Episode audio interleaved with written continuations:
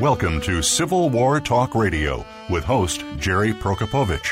Our program covers all aspects of Civil War history, from the battlefields to the home fronts, and features guest experts, plus insight from your host as they discuss the most critical period in American history. Now, here is your host, Jerry Prokopowicz. This is Civil War Talk Radio. I'm Jerry Prokopowicz. John Newman Edwards wanted nothing more than simply to recreate the imagined past world in all its medieval glory. He tried to do it in the Confederate Army. He tried to do it in Mexico after the Civil War. He tried to do it as a confidant of the James Gang. He tried to do it as a soldier, a writer, a newspaper, a journalist, author. Did not succeed, but we remember him today in the words of Matthew Christopher Hulbert, author of Oracle of Lost Causes, John Newman Edwards and his never ending Civil War. That's tonight on Civil War Talk Radio. Talk Radio. VoiceAmerica.com.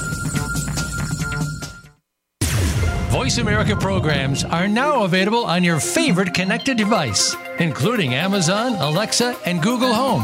Through streams with Apple Podcasts, TuneIn, and iHeartRadio, listening to your favorite show is as easy as saying the show name followed by the word podcast. Hey, Alexa, play Finding Your Frequency podcast. If that doesn't work, try adding on TuneIn or on iHeartRadio or on Apple Podcasts. The Internet's number one talk station. Number one talk station. VoiceAmerica.com.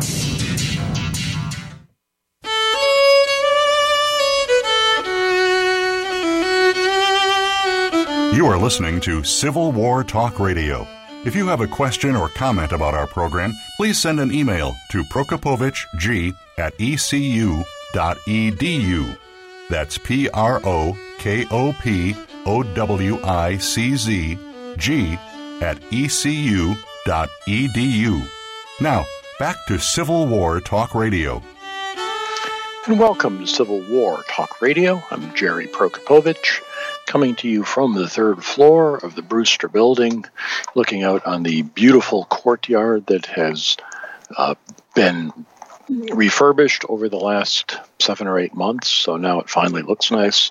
Uh, but not representing or speaking for the contractors who worked on the courtyard or the administrators at ECU who hired them, or anybody for that matter, just myself.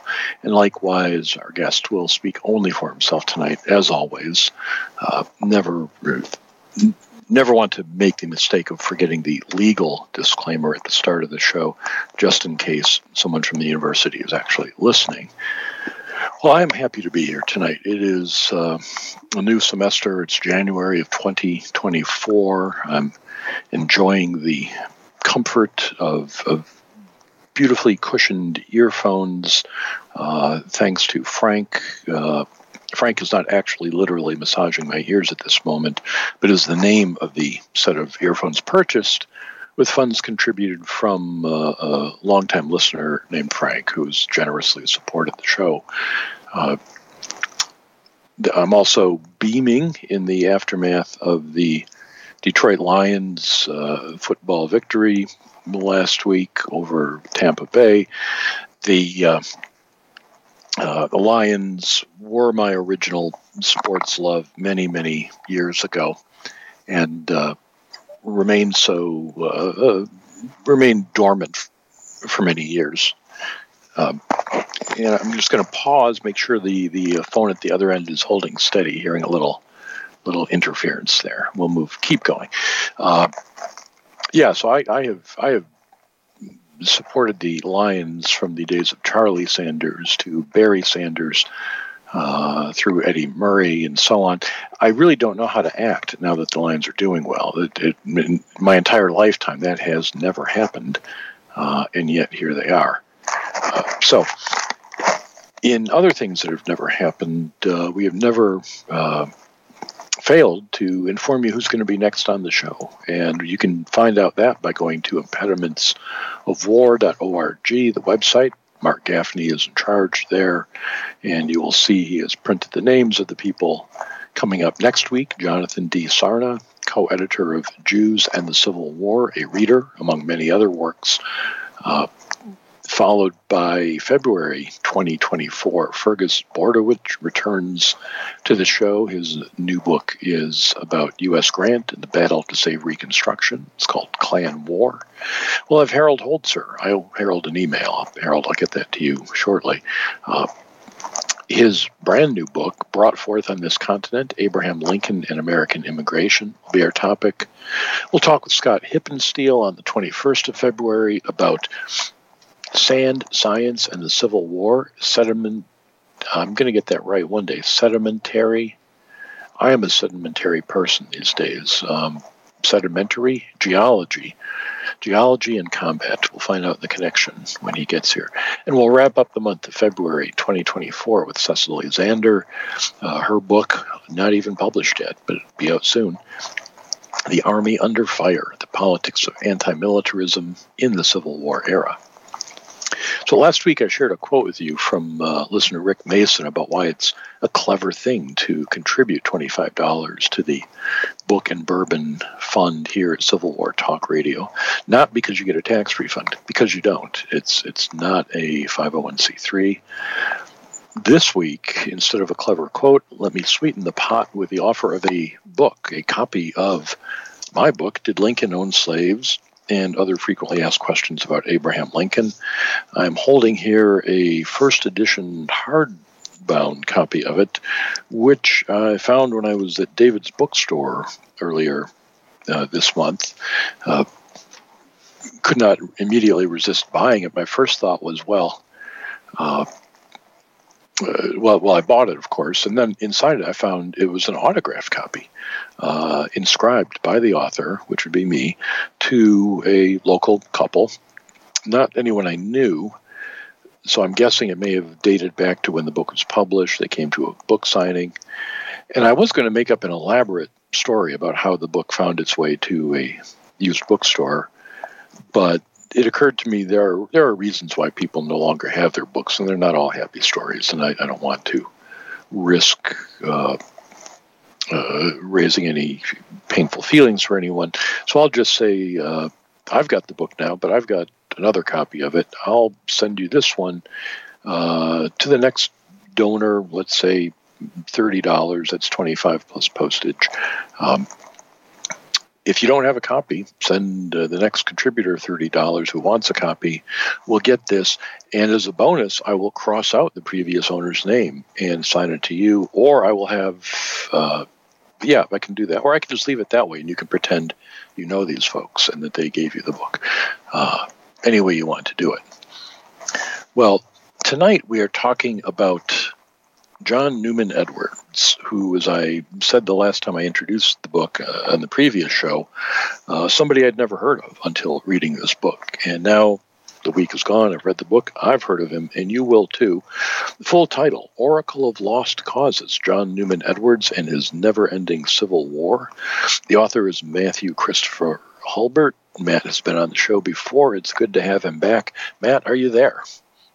I am there. I appreciate you having me. Well, welcome back. Good, good to talk with you again. Um, the it was seven years actually the last time you were on the show. That that shocked me. I'm easily. Has it really been that long? it twenty. What that 2017? That, that uh, pre-COVID, wow. everything in pre-COVID is a blur. So uh, it was way back then, but uh, but here we are. Well, let me start with uh, uh, the opening question for the benefit of listeners who haven't read this. Uh, can you give us the, the elevator pitch, the, the two minute version? Who was John Newman Edwards? Uh, we'll talk sure. about him all so, night, but just the, the, the bare bones. Yeah, absolutely. Um, so John Newman Edwards is a guy that your readers probably have never heard of, but they are True. probably very familiar with many of his commemorative creations. So he is very much the man behind the curtain of several prominent Civil War narratives. He's the reason Joe Shelby's Joe Shelby. He's the reason William Clarke Quantrill is William Clarke Quantrill. He's the reason the James brothers are the James brothers. Um, and he's really the reason that generations of Americans, to the extent that they did pay attention to the war west of the Mississippi River, understood it the way that they did. Um, I joke he's got sort of a Forrest Gump quality to him. Mm-hmm. He's in the background of so many different A-list stories, from generals to bandits to emperors. Uh, so when you string his entire story together, you kind of get this grand tapestry of Civil War America that you don't get with any single A-list figure, and that's really kind of the magic of his story. You say in the book that you originally contemplated writing his biography as your doctoral dissertation. Uh, why did you not do it then? Oh, and thank goodness that I didn't. That John Inscoe saved me from myself.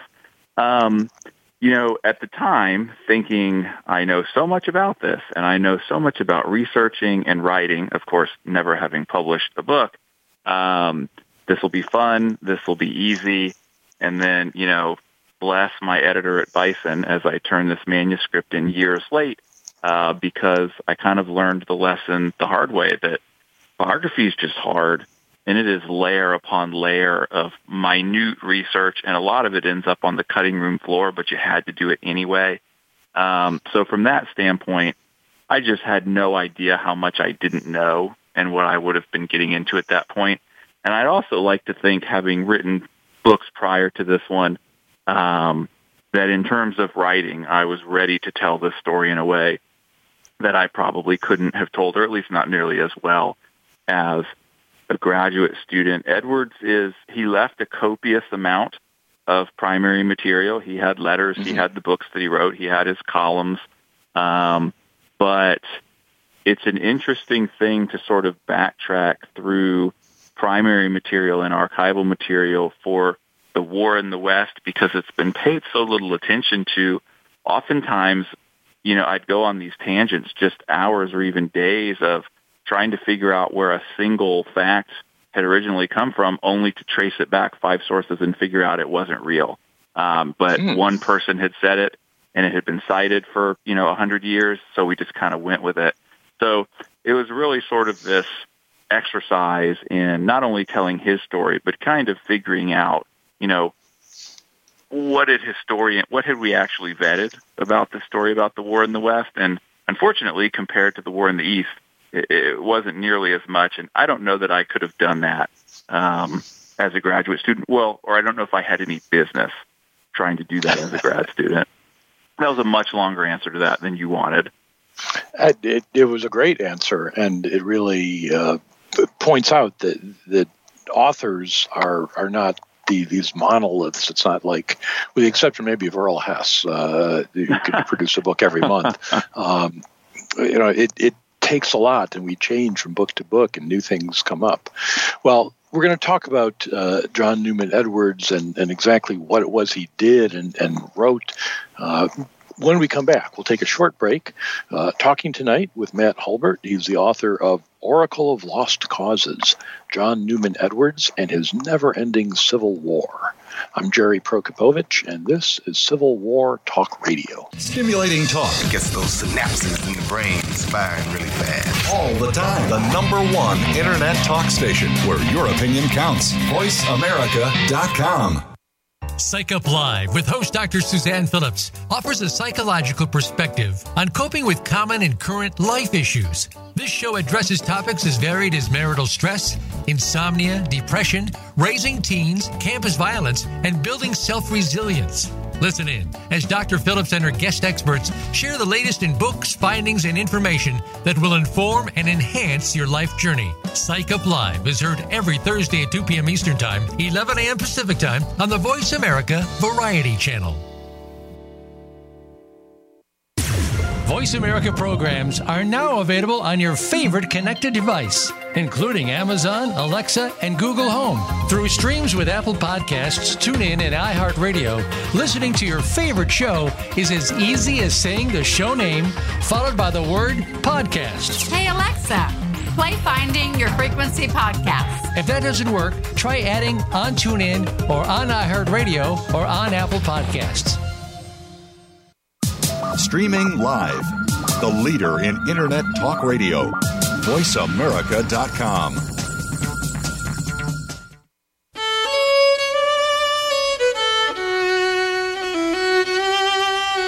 You are listening to Civil War Talk Radio. If you have a question or comment about our program, please send an email to prokopowiczg at ecu.edu. That's P R O K O P O W I C Z G at ecu.edu. Now, back to Civil War Talk Radio. Welcome back to Civil War Talk Radio. I'm Jerry Prokopowicz, talking with Matthew Christopher Hulbert, author of Oracle of Lost Causes, John Newman Edwards, and his never ending Civil War. So, Matt, you, you pointed out that uh, you know listeners, until they read the book, don't know much about uh, John Newman Edwards or, or, anything about him, and I certainly didn't. Uh, but I want to ask you a question about the people who might read this book. In in the first chapter, you have a couple set piece descriptions, uh, uh, very evocative descriptions of, of Margaret Garner uh, killing her daughter to keep her from going back into slavery. Uh, the story people know from from Beloved. Uh, you have a description of the sack of Lawrence, Kansas, the sack of the caning of Charles Sumner pretty much everyone listening to the show knows those stories already. Um, uh, so I'm, i want to ask the same question I asked uh, Elizabeth Varon a couple weeks ago with her Longstreet biography. Who do you who did you have in mind as the reader for this book? So this book was really intended for non-academics in the sense that I I felt for as long as I've known this story that Edwards really lived sort of a made-for-TV life. I mean, you almost couldn't make up the random mm-hmm. things that he pops up in from the war to Mexico to the James brothers to the duels, the alcoholism. Um, this has sort of all the the hallmarks of a Hollywood script, but because at the time I started the project, the war in the West wasn't nearly as in vogue as it is now, um, and in some corners it's still not in Civil War history. Um, so I felt like as good as the story was and as much as it needed to be told for non-academics, it still had to be researched and vetted to academic standards. So in that sense, it's really sort of a hybrid. Um, for historians of the war in the West or of the guerrilla war or of the various facets that pop up, it's for them. Um, but for as many non-historians or non-academic readers as I can reach, I think, you know, they'll think, huh, who the hell is John Newman Edwards? But if I can get my hooks in them just a little bit, um, I think that story will pull them in. And the reason that it starts with lots of people other than him, Margaret Garner, uh, Sumner, the sack of Lawrence, is because we tend to, when we, when we learn about the Civil War in school, if we talk about the sectional crisis at all, it's sort of big picture stuff and then all of a sudden we're lobbing shells at Fort Sumter, and then armies just magically appear. Um, these sort of automatrons fight the war, and then afterward, they're old men with beards, and they shake hands at Gettysburg, right? Um, what I was really trying to get at with that prologue was this is the world that he came of age in. He is a product of this version of America as much as he wants to change it and evolve it, and in some cases, warp it but it's impossible to disassociate him, his character, his mind, his worldview from the environment that was sort of his cradle. And in his case, it's an exceptionally violent environment. I mean, you have a woman, as you mentioned, who thinks that her child is better off dead than living the kind of life she had. Uh, this is a world where Americans are sacking other American towns. Um, where a United States senator is almost beat to death in the halls of the Capitol. This is not normal. Uh, so part of his exceptional story is because he is he's coming of age in this exceptional time.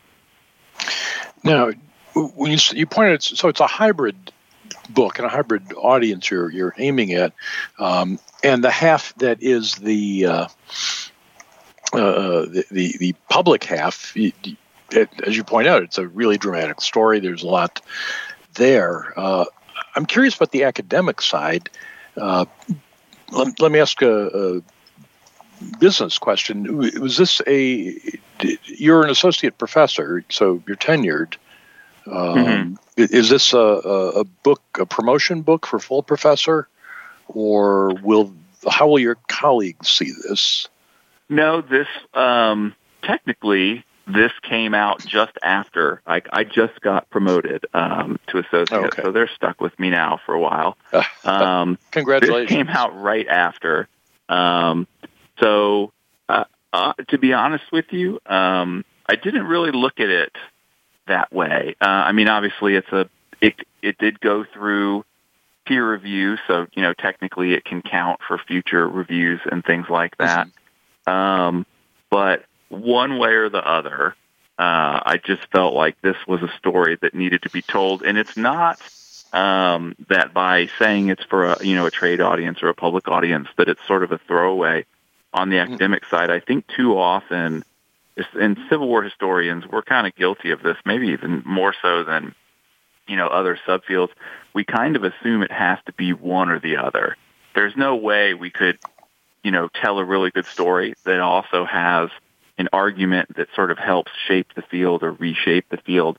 But I think Edwards' story is so broad that he really does have the ability to do that. Uh, he's telling us new things about the war in the West, but not just our West, the West broadly speaking. Edwards is a very interesting character in that he seems to understand in real time that the Civil War is part of a broader conflict uh, of conservatism trying to hold the line, the old world trying to hold the line against all these isms, uh, all these uprisings, all this egalitarianism. Uh, so when we plug the war into that broader context, things start to change that academics are going to have to pay attention to as well. So, you know, in some sense, I'm hoping, you know, the book sells tons of copies mm-hmm. and that, you know, all your friends who aren't historians want one. But at the end of the day, uh, Edwards is somebody that my professional colleagues are going to have to reckon with as well.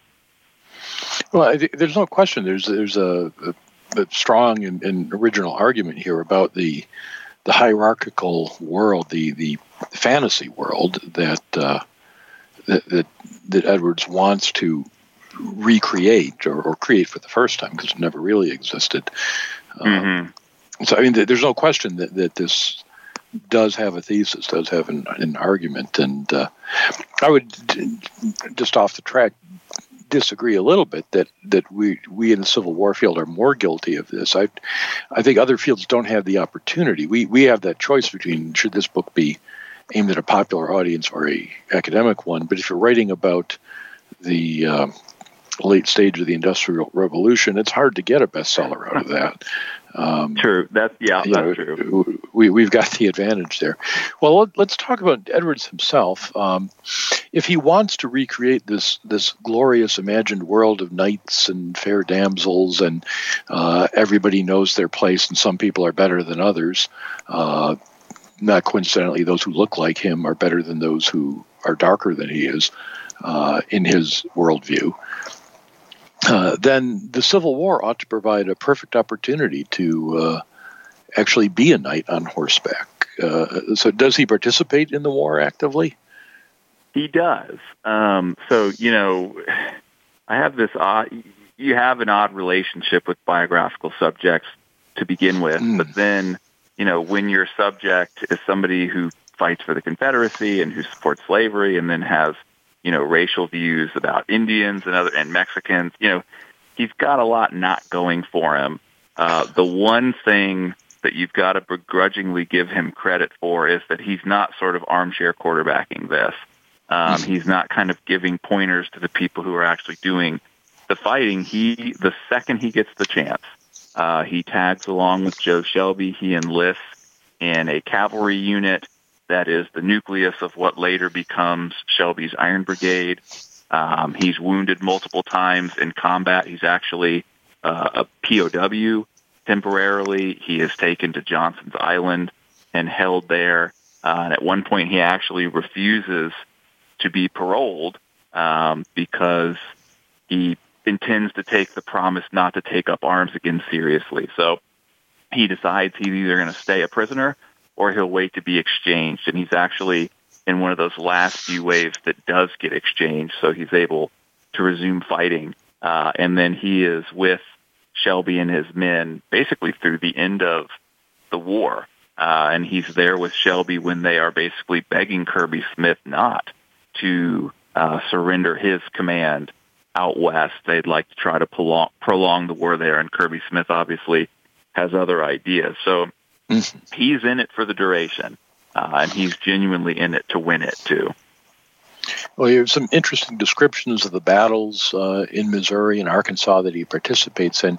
Uh, I want to pick up on the comment you made about relationship with the biographical subject, and I had written that down as a question because uh, I can remember in graduate school and seminar debating that with other students and with faculty. How should you be sympathetic to a biographical subject, or is that is that necessary or is it appropriate? Um, and as you said, this guy, every time he puts pen to paper, he just reveals even more insufferable elitism, bigotry, racism. Um, and you're very clear in your writing th- how how he is. So uh, the short version of the question: How could you stand him? I mean, being well, with him as a subject um, for so um, many years. Yeah, it's he's it's one of those things where, as bad as a lot of it is, his story is just so interesting that it's kind of worth the suffering of, you know, researching it and then mm-hmm. retelling it. Um, you know, I try to not approach it from the standpoint of, am I going to be sympathetic or am I really mm-hmm. going to, you know, I'm going to really drop the hammer on him in this chapter. I felt like if I just told his story clearly, uh, now, obviously, n- nothing is 100% objective. There, there's condemnation when there needs to be condemnation, but I felt right. like, in from a moral standpoint, his story kind of explains itself.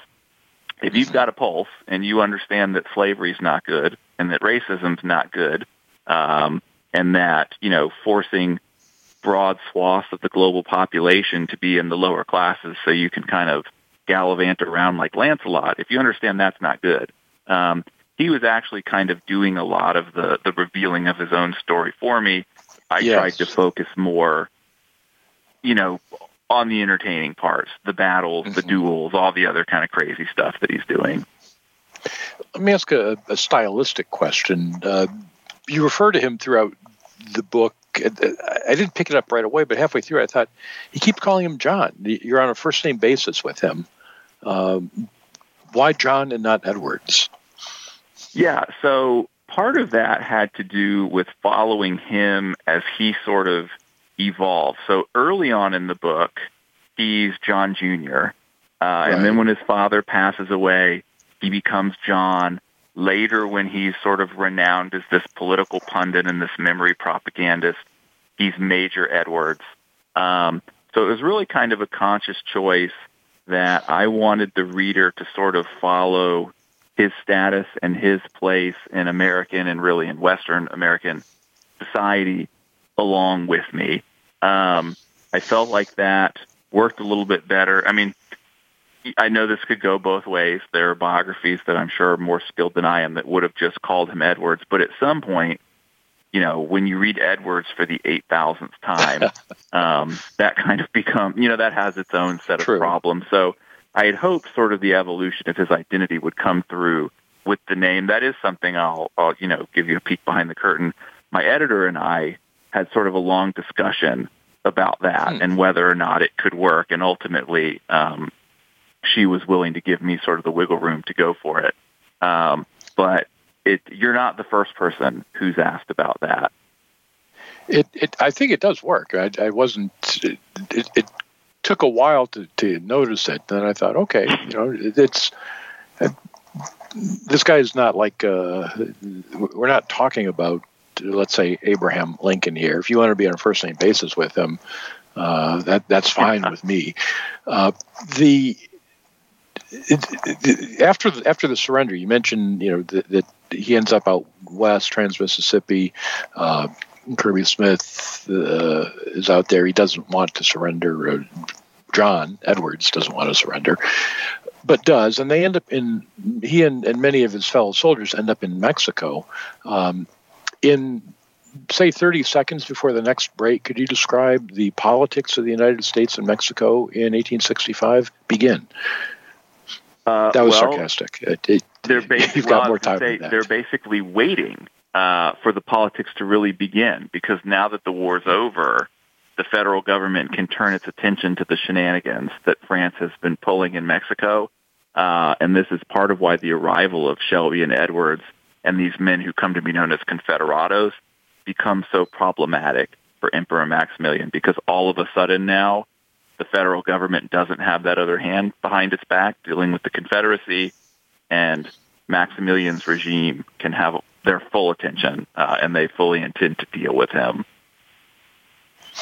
that that is remarkably concise. Um, I, and believe me, I was just teasing the idea of, of unraveling this this political tangle in a few seconds is difficult. But you do show how uh, Edwards and his, his fellow ex Confederates now end up in Mexico, and, and there's a civil war going on there. The the Juaristas and the uh, mm-hmm. the forces of the empire are fighting. Uh, he he ends up uh, uh, basically on. Well, it was funny to find in, in your description that his troops are are trying to decide which side they're going to join, uh, as if it's a choice, uh, as if they're, they're, do you want chocolate or vanilla? Um, which side should we fight on in this war? And Joe Shelby says, "Oh, we should fight for the Republic," and the men say, "No, we'll fight for the Empire." And he says, "Okay," and, and off they go. Uh, that was a striking passage. Yeah, it's an you know, and it's interesting um, that in one on one hand, Edwards is sort of admitting that there's this disconnect. You can almost see Shelby rolling his eyes when his men say, "The Republic." What do you mean? We're going to fight for the emperor, and he's thinking, guys, we just lost one war. Do we really want to, you know, jump into the sort of losing side of another? Which, of course, they end up doing, and in some ways, sort of lose the Civil War, lose the Confederacy all over again. Um, mm-hmm. But they go to Mexico City, they meet with Maximilian, and they offer their services uh, essentially as sort of a second foreign legion, in a sense, kind of a mercenary force. And. Maximilian realizes what a horrible idea it would be for him to accept their services, not because they wouldn't be useful. They they instantly would have become some of the most experienced veterans under his command, but the United States government is just looking for an excuse to cross the southern border and send Maximilian packing back to Europe if he takes in what are essentially Confederate outlaws. These are men who did not surrender. If he mm-hmm. takes them in and he brings them into his military, this is Sheridan is just sitting there on the border asking Grant, you know, for the green light and this would be it. So rather than bringing them into his military, he subsidizes a bunch of land. He allows them to start what is a neo-Confederate colony. They name it after the Empress, um, Carlotta, and they really think, or at least John really thinks for a little while, this is going to work. This is everything we thought we were going to do north of the border, but Jeff Davis, he was just the president. He didn't have the authority or the oomph to make this happen mm-hmm. for us. Now we've got a Habsburg emperor. This guy can do whatever he wants. This is really going to work. Um, but you get a lot of external pressure from the United States government. The Foreign Legion has to go home. Maximilian doesn't have enough native troops that are loyal to fight off the Juaristas. And eventually he ends up on the bad end of a firing squad, which of course mm. sends John and all these other Confederados scurrying back home, being some of the only men um, who can claim that the Confederate experiment failed for them twice. So, hence the, the plural in Oracle of Lost Causes. Um, exact. Well, yeah. those are two of many. Two, two of several, yes. Uh, oh, we will take another short break. We'll come back. Let me tease the audience by saying the first question will be uh, tell us about John uh, Newman Edwards' emotions for the uh, Empress Charlotte uh, of Mexico. Uh, that's what we'll talk about when we return with our guest Matt Hulbert. His book is called Oracle of Lost Causes John Newman Edwards and His Never Ending Civil War. I'm Jerry Prokopowicz. This is Civil War Talk Radio. Streaming live, the leader in Internet Talk Radio, VoiceAmerica.com. Tune in to the Voice America Variety channel on the Voice America Talk Radio Network. Voice America Variety broadcasts a diverse array of topics, reaching a global community. Our experts come from all walks of life, and the topics they discuss are everything from current events, arts and entertainment, leadership, parenting, relationships, self improvement, career advice, and a variety of other topics. Check us out today. You're sure to find something of interest. Voice America Variety. Talk on today's hot topics. Voice America is on LinkedIn. Connect with us today.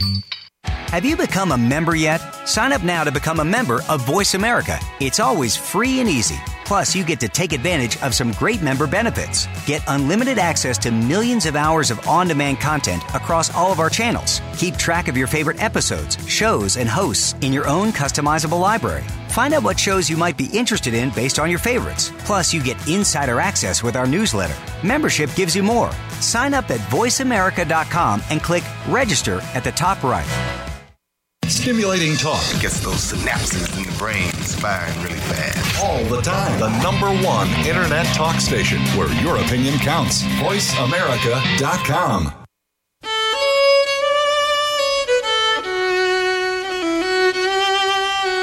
You are listening to Civil War Talk Radio. If you have a question or comment about our program, please send an email to prokopowiczg at ecu.edu. That's P R O K O P O W I C Z G at ecu.edu. Now, back to Civil War Talk Radio.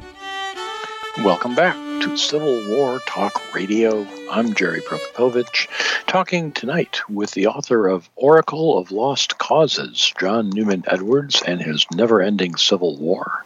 That author is Matthew Christopher Hulbert. Uh, Matt, last question from the previous segment. Uh, when when John Edwards is in Mexico, that he seems to have quite the crush on the, the Empress. He does. Uh, he seems to fall head over heels for Empress Charlotte, uh, and that is sort of an infatuation that he'll have really for the rest of his life. Um, within Edwards's worldview, he really does sort of imagine himself living in this world of knights and damsels and you know courtly love and chivalry. Um, so the interesting thing about the the crush or the feelings that he has with Charlotte, aside from the fact that he never tries to act on them, that probably wouldn't have been the greatest idea. You know, you're you're a guest in Mexico of the emperor, and then you're you know trying to put the moves on the empress.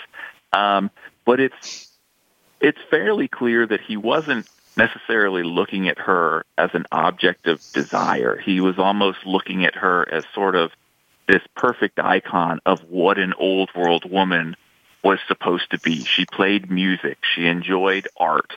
Um, she she spoke several languages. She really was sort of how you would imagine sort of Guinevere being in a, a movie rendition, right, of King Arthur. So he almost views her the way uh, a poet would view a subject. It's not hard to imagine him writing medieval verse for her. And when he's back in the States um, years later, he actually receives a false report that she's died. And he writes this just, you know, the purplest prose imaginable, this obituary for her called Poor Carlotta. And then it turns out he's, it's like, you know, her Abe Vigoda moment. She's not actually dead. Um, and she ends up uh, outliving him by, uh, you know, se- decades, by several years. Huh. But it really just sort of went to show how serious he took those tenets of his worldview and that relationship that, you know, he hadn't seen her for years, but he still, when he thought she died, all of those feelings sort of came rushing back. But by that point, he had really transitioned uh, over to working with the James brothers. So he was in a very different headspace at that point. That's what I wanted to uh, ask about. How does that transition happen? He's back in 1867, back in Missouri. Uh, he's writing again for newspapers, his own newspaper, then someone else's. How does he go from the elegance of, of the Empress of Mexico to the rough and ready James gang? Uh, and, and describing them in, in one piece as the chivalry of crime. Yeah, I think the one word answer to that question is losing. Uh, he loses the Civil War. He loses in Mexico. He comes back and he's initially using his position at the Kansas City Times to really try to, you know, get Democrats back in the game politically in Missouri. And it's just not working. Um, what's going on with Reconstruction? Um, he's not seeing the political victories, the political progress that he'd like. And he in a way almost stumbles onto using the Jameses. Here are these two boys. Um, you know, if you just saw their picture, you picture you'd think these are sort of wholesome Missouri farm boys who love their mom and go to church and you know work out in the fields. You know, but then when you dig down deeper into their story, these were some of the most die-hard Crow Confederates that the entire war has to offer. These guys, in a lot of ways, did the dirty work that regular soldiers weren't willing or able to do. So when they allege that they can't come home because of the things they did during the war, because unionists won't allow them to, he sees the perfect opportunity. Uh, and he turns them into social bandits. He turns them into Robin Hoods. He claims that they are chivalrous. Uh, they're like the bandits of old because they do it in broad daylight. They're daring robbers. They're not assassins who sneak around in the dark and stab men in the back. Um, so he creates this entire mythology. Uh, he makes firsthand contact with them. He's ghostwriting and publishing their letters.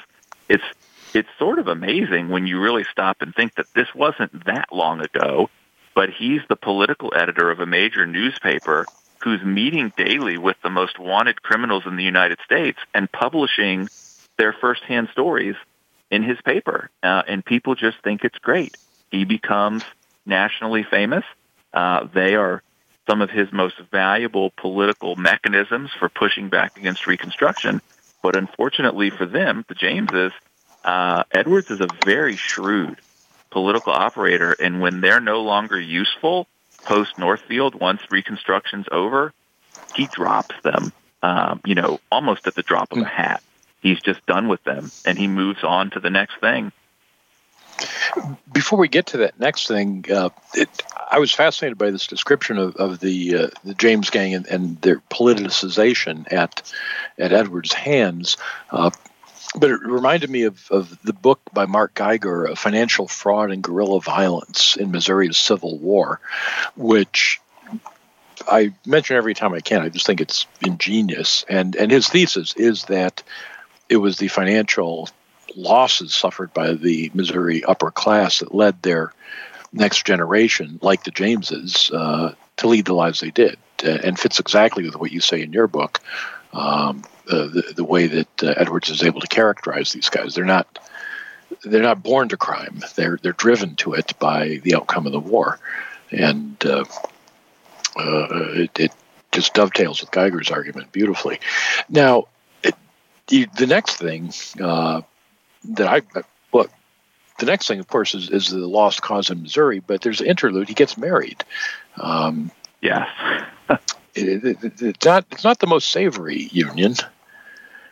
No, nothing. Nothing's easy um, with Edwards. Nothing can just go smoothly. So he actually marries the daughter of a prominent judge um, when Shelby is sort of bucking to get his colonel's commission, this is the guy's house that they sort of stop and have their launch party at. Three of this mm-hmm. guy's sons serve uh, with John in the cavalry. it's unclear when he first starts to develop feelings for her. She was a child, essentially, the first time he sees her. Um, although, you know, in his initial social orbit, this would not have been totally out of character. Shelby becomes essentially engaged to his wife when she's still just a child. Um, he tells her he'll wait for her. Um, but so his wife, Ginny, they get married in 1871, and as it turns out, if you go back a couple generations in their family tree, um, they have an interesting scenario where an aunt for one is also a grandmother for the other, uh, and they turn out to be first cousins. Now, mm. it's not unheard of for first cousins in the 1870s to get married, but her parents were not on board with the relationship, and she essentially runs off with him, and they get married anyway. Um, you know, if he had been wildly successful and able to support his family financially, he probably could have gotten away with this a little bit better. Uh, but they're not married all that long, and his professional career takes a major dip, and they actually have to go back and live with her parents because he doesn't have any living uh, parents that can help support them. So not only does he run off with her and marry his cousin, then he's got to go back and live under her father's roof after defying his wishes. The thing that probably helps him get away with this is that they start having children very quickly, um, and her parents are just sort of over the moon to be grandparents. Uh, and I'm imagining he's kind of, you know, they've figured out how to avoid each other in the hallway, you know, just all around the house. Yeah. but yes, it's this had to have been unbelievably awkward.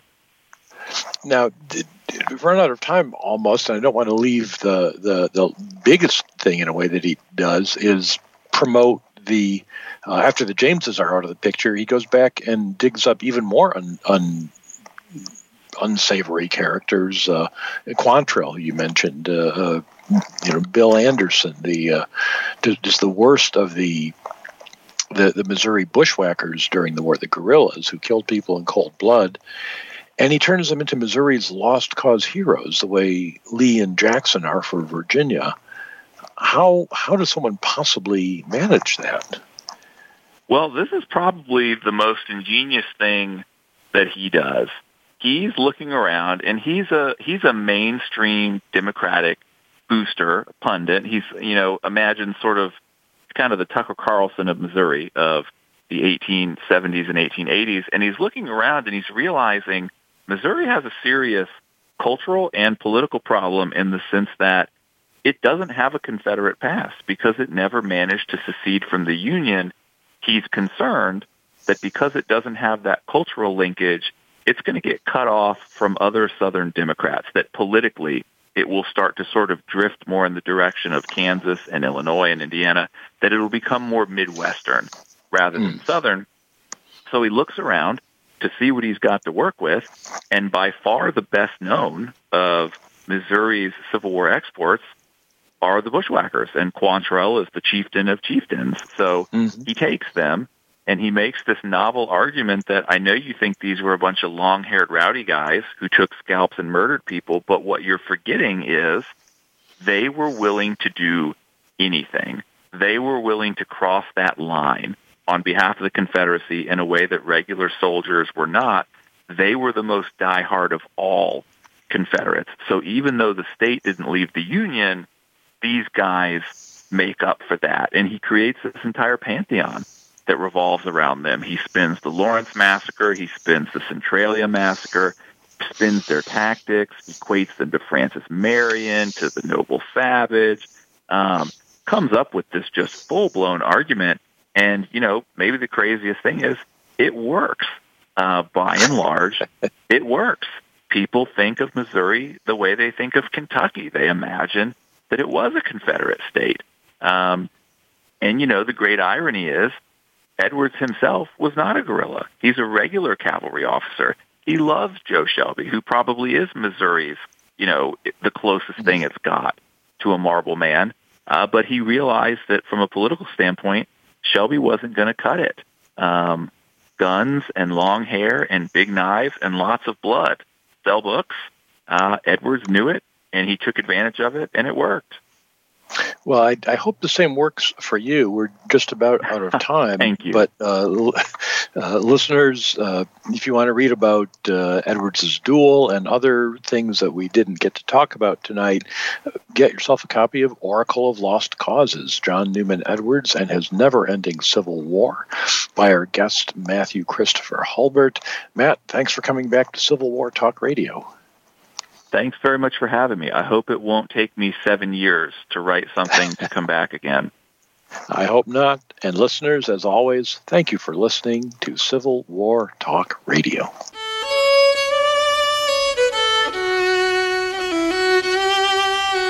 Thank you for embarking on a part of American history this week. Civil War Talk Radio with Jerry Prokopowicz can be heard live every Wednesday at 4 p.m. Pacific Time, 7 p.m. Eastern Time on the Voice America Variety Channel. Have a good week.